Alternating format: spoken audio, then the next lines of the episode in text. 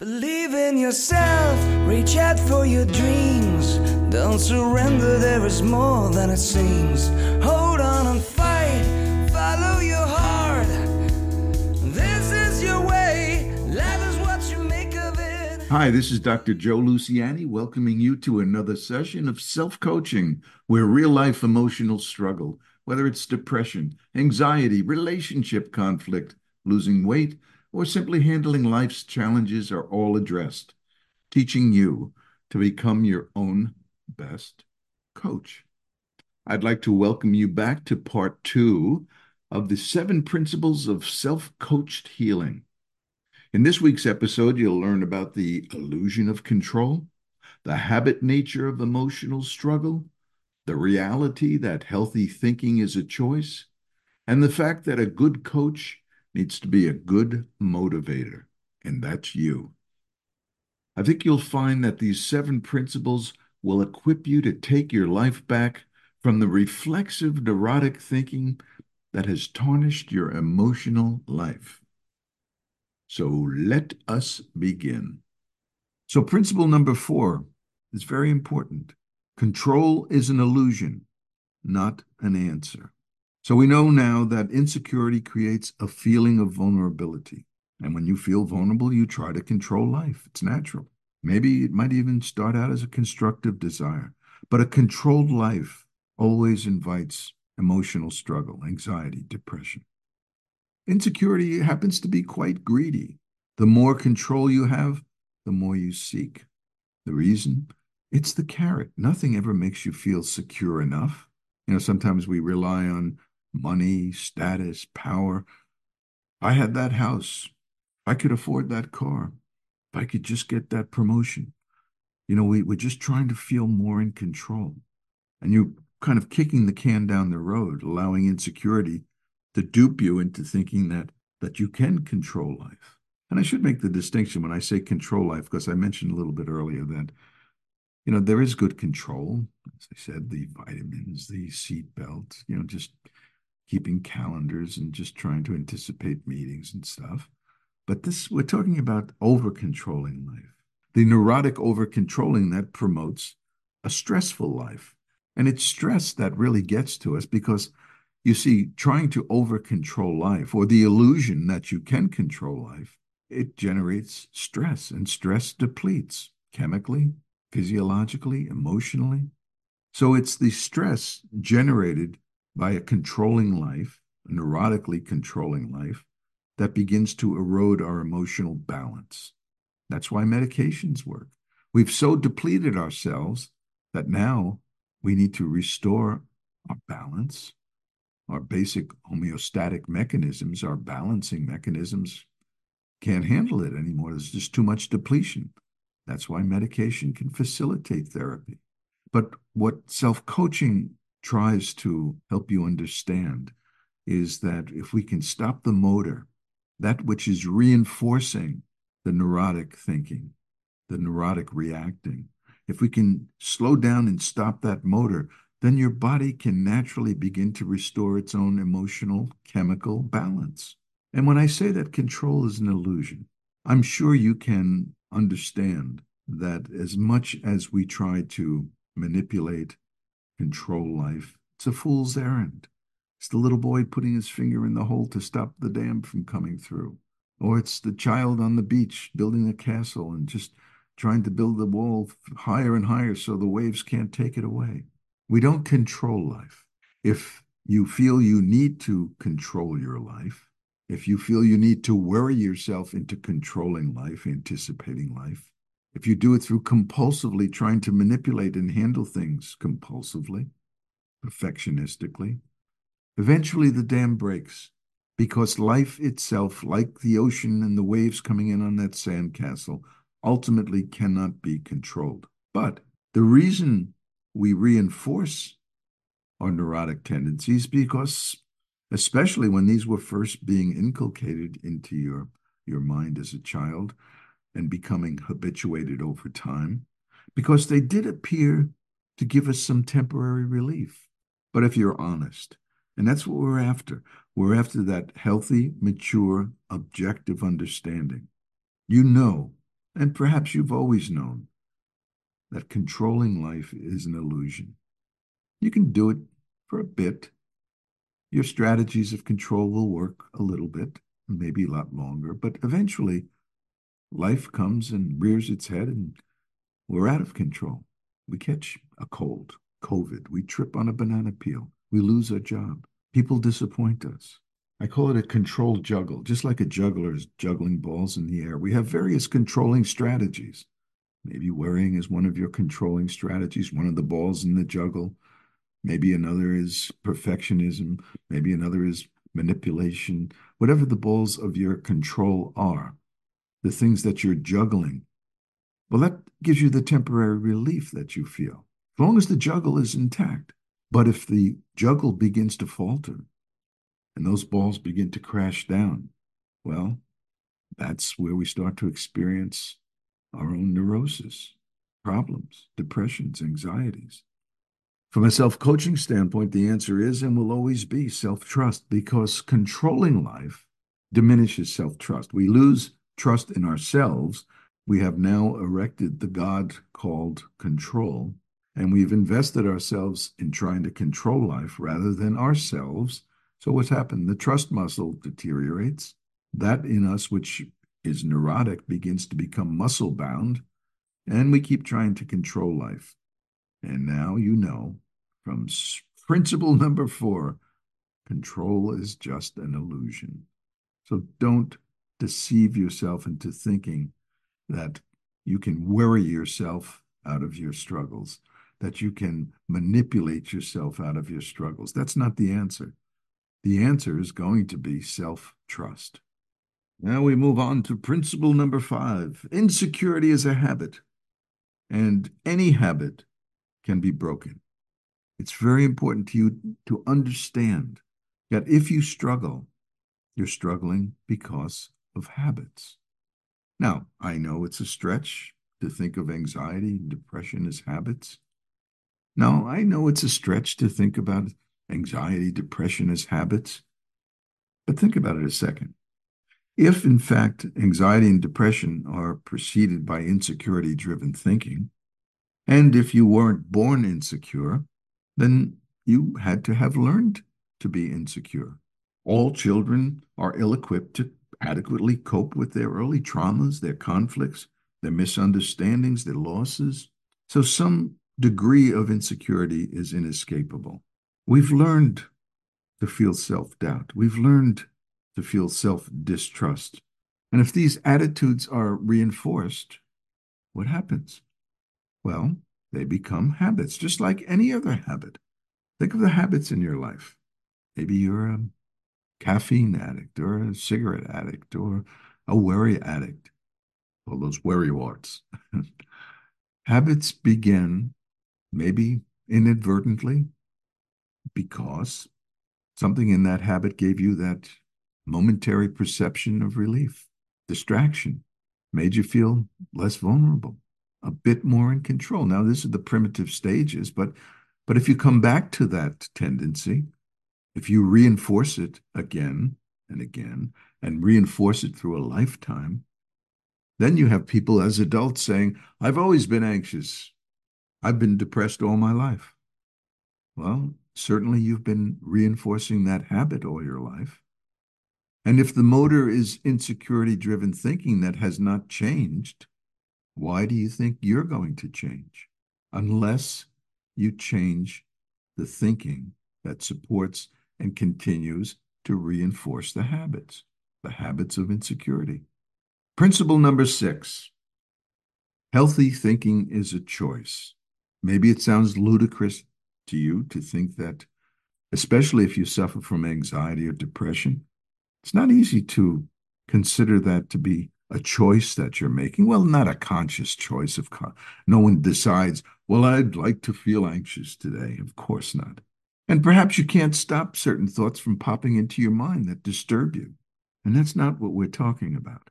We're talking about getting in touch with the voice of insecurity and that thought that percolates up into your mind from the less than conscious areas of your mind, that backdrop of insecurity.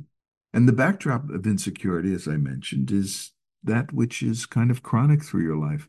These are the habits that have become solidified. And everything else in your life plays off of this backdrop, just like the backdrop or the scenery in a play. The action takes place in front of that, but the scenery affects the tone of the play. So maybe you can't control a thought from popping into your mind. That that maybe came from the realm, the reflexive realm of insecurity, the child reflex. But where you have a choice is that you don't have to follow these thoughts around. You know, it's like a dog on a leash. Poor dogs, they don't have much choice when they're on a leash. They can't tell us, hey, unleash me. I want to roam. But there is no leash. There is no collar around your neck other than insecurity trying to convince you that you don't have a choice, that you must be led around by the leash of insecurity. When you say, I can't do it, I'm going to fail, you're obviously being challenged. But are you choiceless? Are you, in fact, powerless? And the answer is a resounding no. This is a habit. So, what do you do with habits? Well, you stop reinforcing the habits any way you can. So, how are you reinforcing your habits of insecurity? Perhaps the three most typical ingredients of how insecurity habits get reinforced are whenever you embrace and coddle doubts, fears, and negativity. These are the crumbs that feed your anxiety and depression. So if you are just prone to being passive and doubts, fears, and negativity just roam freely in your mind, and you are victimized and powerless, I can't do it. I'm going to fail. Well, then, of course, the habit continues to get reinforced and reinforced and reinforced. So we need to reframe the way you think. You need to first separate that this is my voice of insecurity, and I shall not reinforce it. Because now we're talking about breaking habits. You know about habits, you've done this before. You know how difficult it is to break a habit, you know the resistance of habit breaking. But nevertheless, there's no shortcut. There's no magic abracadabra. You know, you're not going to go back and find the truth that's going to set you free. And then all of a sudden your struggles will stop. That's a naive view. But I have to admit, many people come into therapy and this is what they're looking for. They think that once they uncover the truth, why they struggled, whether the potty training was too strict, once they discover that's that secret catalyst for all their insecurities, then you'll be set free. The truth will not set you free. What will set you free is the consistent work over time to break the habits of insecurity. You can't have it both ways. You can't go on feeding insecurity driven thinking and expect to feel better. Well, it would be like the cigarette smoker who says, Well, I don't want to go through withdrawal. You know, that's too hard. I don't want to have to suffer. Well, if you want to break the habits that are ruining and ruling your life, then you're going to have to go through some discomfort. You're going to have to feel somewhat vulnerable at times because insecurity has convinced you that you need to worry about things. You need to retreat. You need to worry. These are the ploys, the illusions of control that have convinced you that you have to go on kowtowing to these habits. So if you want to break these habits, you have to enlist the active consciousness of your mind. And you need to realize that you're not powerless. You may not be able to stop that thought from percolating into your mind, but what you can do is not contribute, to not add to it, to not support that thought, to refute it any way you can, but to dig your heels in and realize that that is my insecurity talking. I am not my insecurity. Differentiate what's healthy in you. So, what's healthy in you is saying, wait a second, this habit is ruling my life. How do you stop worrying? How do you stop the negatives? Well, that's where the conscious mind comes in and wrestles. This is combat. You are combating the insecurity reflex that is so formidable at this point, and your self trust muscle is at this point, rather impotent. So you have to risk self trust. You have to risk putting down that worry and just forging ahead, say, tomorrow in the job that you feel uncertain about, or that you have to risk feeling that you're not going to hell in a handbasket. It may feel risky, but unless you stop trying to control and over control life because you're not up to handling life, then you're not going to be unneurotic. So you can't have it both ways. If you want to break the habit of anxiety, depression, emotional struggle, then you must start realizing your blind allegiance to stoking the fires of insecurity, the habit of insecurity. Which brings us to principle number seven a good coach is a good motivator. Now, I just mentioned that there's no question that breaking habits requires effort over time, practice. If you really, truly want to extricate your life from struggle, then you, know, you can keep looking for fixes, quick fixes. You can keep looking for magic words, that next book, the new car that you might want, whatever it might be, that whatever shiny object has you convinced that that's all you need and everything will be fine. Well, God bless. But if you really get tired of seeking quick answers and keep coming back to the same old, same old, then I suggest you take a good hard look at the fact that maybe, this is my contention, of course, maybe why you struggle has to do with the habits of insecurity. And a habit needs to be broken. Habits are resistant. There's no question that habits don't want to let you go because your brain has now been altered. This is neuroplasticity. Habits form habit loops in our brains, and our brains have now been shaped by the habits of our life. And this is not fantasy. I mean, we know that learning actually changes the anatomy of the brain. So we need to unlearn the habits that imprison us. And that begins by first neutralizing the habit, and then it begins by establishing a more formidable habit a habit of being more objective, a habit of standing apart from insecurity and risking self trust. Self trust is the ultimate answer, but you need to get there. You need to develop the habit of self trust. It's going to take some time. You're going to have to practice it over time, every day. And don't don't be weak-kneed about this. There's going, there's going to be a learning curve here. You're not going to be able to risk self-trust just by listening to a podcast or reading a book. You need to develop self-trust by, by walking the walk, facing the doubts, the fears, the negatives, and realizing if it's driven by insecurity, then you need to cease and resist. You need to not contribute to that and you need to motivate yourself. You need to fight the good fight. But if you believe your struggles are habits, let that be your motivation. Let that be the incentive for going forward, for doing the yeoman's work that's necessary, for building that healthy muscle of self trust. So we need the right attitude. We need proper motivation. And it all comes down to cultivating a positive frame of mind infusing a can do attitude with energy. Motivation is energy, optimism is energy.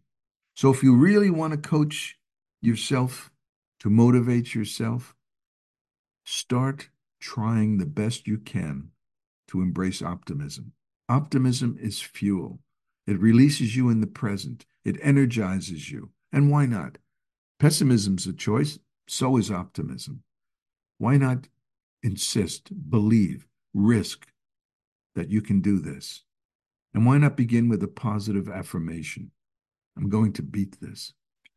Thank you for joining me this week. And if you'd like to dig a bit deeper into the seven principles of self coached healing, well, let me suggest my book, Self Coaching The Powerful Program to Beat Anxiety and Depression. And you'll find a lot more information on our last two topics. And if you'd like to reach me directly to discuss today's podcast or make suggestions for upcoming topics or episodes or for any other reason, go to my website, www.selfcoaching.net, and click the contact button, and we shall communicate.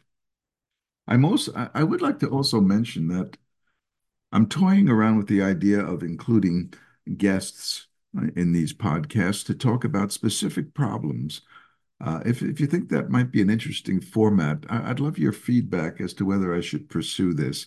It just seems that working with an actual person, an anonymous person, uh, and my applying my self-coaching techniques uh, might be a bit more direct to to a listener to grasp the essence of how self coaching can be applied to real life situations. If you think that would be a good idea, well, I'd love your feedback. And if so, I will start to dig into the complexities of setting up such a format. So until next time, remember that being victimized by emotional struggle, that's not an option. By definition, victims are powerless, and you are not powerless. So remember, everything's hard until you make it simple. So, how about joining me every week? And what you say we make it simple together? Yourself, reach out for your dreams. Don't surrender, there is more than it seems. Hold